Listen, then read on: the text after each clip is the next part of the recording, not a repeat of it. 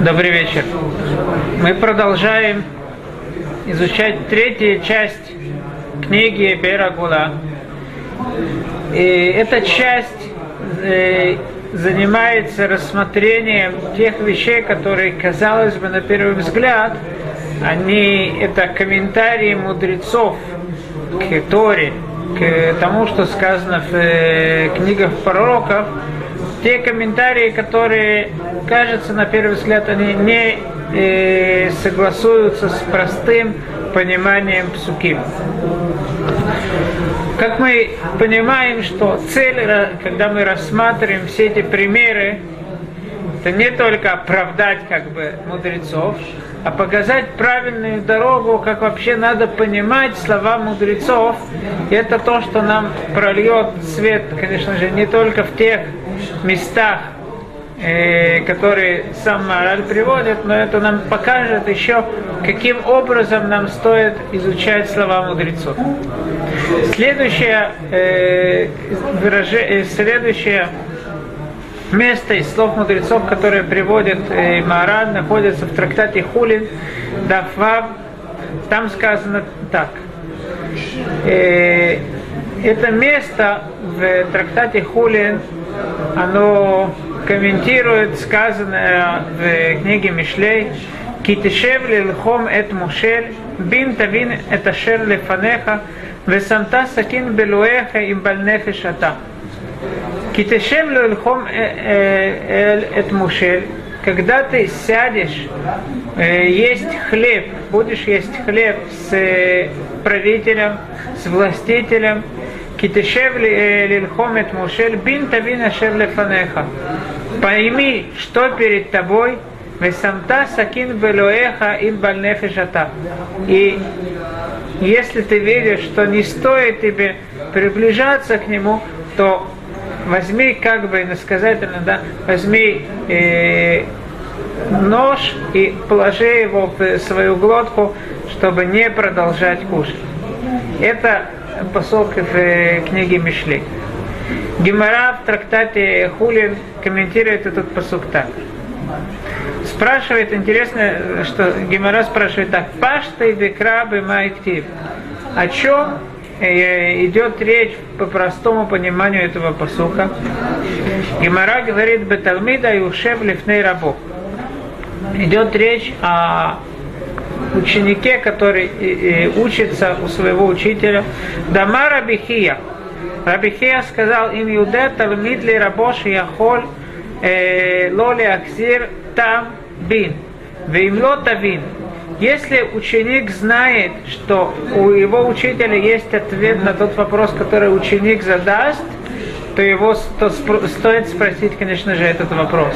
Но если человек знает, если ученик знает, что учителя нету, учитель не настолько действительно большой мудрец, что он на этот вопрос тоже знает ответ, то лучше это, э, это не спрашивать. Тавина Шерлифанеха, посмотри, что перед тобой, и не спрашивай этот вопрос. На первый взгляд, как Мораль говорит, это очень странный комментарий посука из Таилим, из Мишлей, э, когда в посуке говорится о властителе и кушать вместе с ним хлеб, Мудрецы приходят и говорят, что вообще тут идет речь о ученике, который учится у своего равина. Вторая вещь, которая непонятна, это то, что мудрецы берут посук, когда одно слово, э, оно, они его разделяют на две.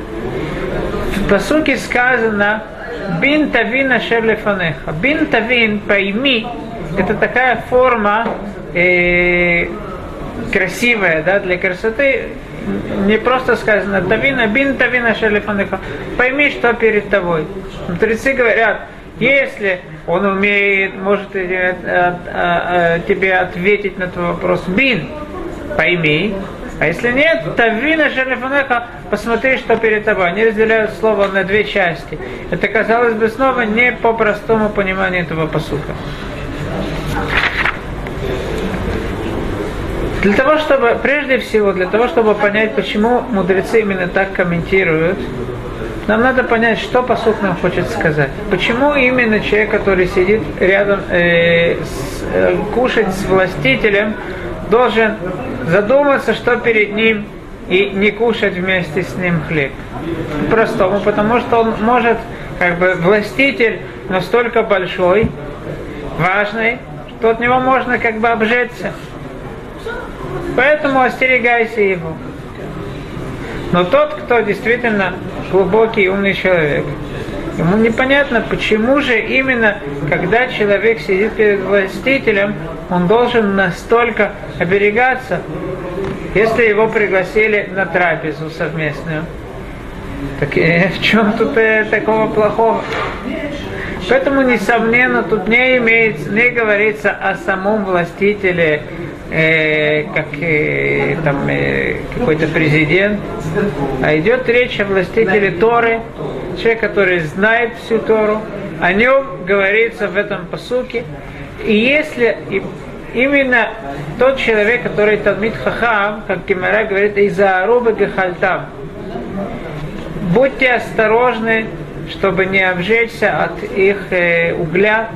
То есть, если человек обижает э, э, мудреца, коль дивреем, кигахалей эш, говорят мудрецы, то он может обжечься. Поэтому надо быть осторожным с мудрецом. Если это так, то гораздо понятней что если мы скажем, что посуд и говорит именно о таком мушеле, о человеке, который Талмит Хам мудрец, который изучает Тору, и это, именно об этом мудреце идет, идет речь. Кроме того, э, Тора и Ктувим, они никогда просто так для поэтической формы нету э, э, добавочных слов, нету лишних слов. Если тут сказано бин тавин, Имеется в виду два раза пойми. Бин тавин, и как мудрецы комментируют, поэтому мудрецы разделяют это на два слова. Бин, пойми, что перед тобой, и есть возможность понять э, по-другому. Тавина шерлифанеха и бальнефишата, если ты чувствительный человек, то не обижай его и не задавай ему такой вопрос. Это то, э, то, что мораль объясняет. Я бы хотел, может быть, несколько вещей добавить основных, которые существенные вещи, которые нам помогут в понятии слов э, мудрецов и в других местах. Прежде всего, я хочу привести Мишну из э, трактата Перкеавод и разобрать вместе с вами эту Мишну. Мишна говорит в начале четвертого перека, בן זומה אומר, איזה הוא חכם הלומד מכל אדם, שנאמר מכל מלמדי השכלתי. איזה הוא גיבור הכובש את יצרו, שנאמר טוב, טוב ערך אפיים מגיבור ומושל ברוחו מלוכד עיר. איזה הוא עשיר השמח בחלקו, שנאמר הגיע כפיך כי תאכל אשריך וטוב לך. Сын Суми говорит, кто мудр, тот, кто учится у каждого человека, как сказано, у всех учив, э, учившихся, учившихся меня я обретал мудрость. Учивших, извиняюсь, у всех учивших меня я обретал мудрость, ибо свидетельство твои мои рассуждения. Кто могуч, усмиряющий свое побуждение, как сказано, долго, э, терпивый лучше героя, а владеющим своим духом лучше э, покорившего город. Кто богат, довольный тот человек, который доволен долей своей, как сказано, и так далее. На первый взгляд, эта мешна очень ее тяжело понять. Почему? Что, что сказано? Кто, к, к примеру, кто могуч, усмиряющий свое побуждение? Откуда приводится доказательство? Сказано в посуке, э, долготерпивый лучше героя, а владеющий своим духом лучше покорившего город. Когда мудрецы говорят, кто гибор, кто э, могуч, имеется в виду, что только он могуч, а другие люди не считаются могучими. В посуке сказано наоборот. Посук, из которого мудрецы приводят доказательства, на первый взгляд сказано наоборот. Что сказано в посуке? Долготерпеливый лучше героя.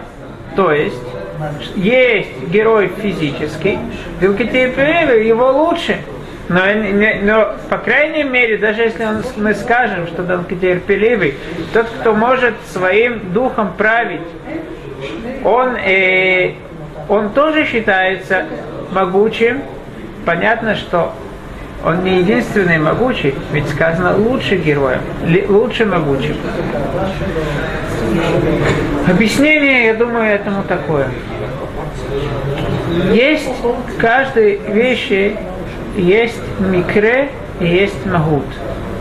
Микре – это случай. То есть что-то э, происходит по случаю. Так произошло. Есть магут – это сущность, вещи, которые по сущности так, они постоя... будут постоянны. Это часть, это э, корни какой-то вещи, на, которой все, на которых э, все стоит. Мудрецы всегда, когда они смотрят на какую-то вещь, их не интересует что-то временное, и их не интересует микре. Их интересует сущность вещи. Тот человек, который мог, смог завоевать город, это не значит, это возможно, что он смог завоевать город на этот раз, по случаю, по случайности. В следующий раз возможно, что он не сможет завоевать город. Поэтому несмотря на то, что действительно его действие можно назвать это действие э, могучее, но самого человека тяжело определить сущность его как могучий, только когда, мы, когда действительно мы увидим, что его сущность могучая, только тогда он будет считаться могучим. Какой же человек действительно могучий? Тот, кто может э, править своими желаниями, не давать э, своим желаниям э, вести его куда ему хочет, куда эти, эти желания его ведут, а он может решить, куда он хочет идти, что он хочет делать. И это считается настоящий герой, настоящий могучий человек. Потому что могучесть она находится в самом человеке, не в его мышцах. Мышцы это что-то внешнее. И сегодня он силен своими мышцами, завтра нет. Это, а руах – это настоящая часть человека. Как и э, Аризаль приводит, э, уже это в Зоре сказано, что сам человек – это не его тело, э, не его мышцы, а сам человек это его душа. Это руах. Как сказано, аль-псар адам ло исах, э, и запрещено брать, взять масло, которое предназначено для помазывания куаним гдулим, и мазать их вон от человека. Как сказано, аль-псар адам ло исах. На тело человека не будет, на мясо человека не будет намазано. Из этого мы видим, что тело это не сам человек, но тело человека. Альпсар Адам Лоисах.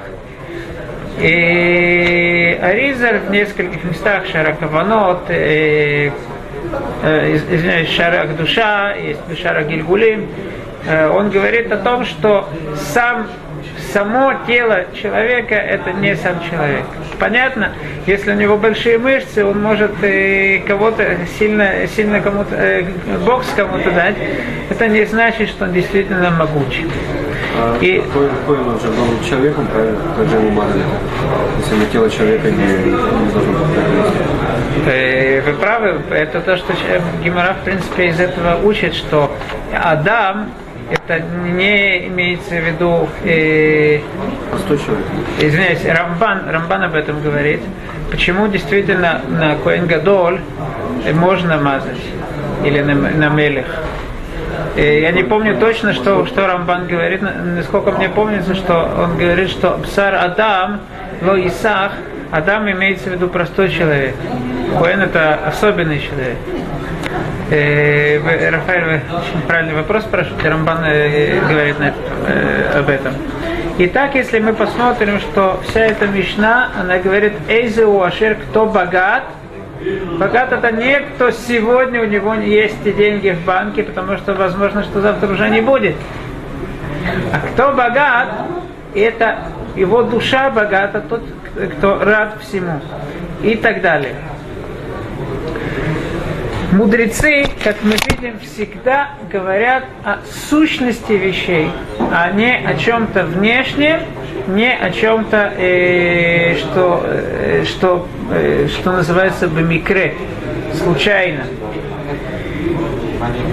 Приведу еще один пример. Э, я получил вопрос. Женщина спрашивает, почему раввины так не любят женщин.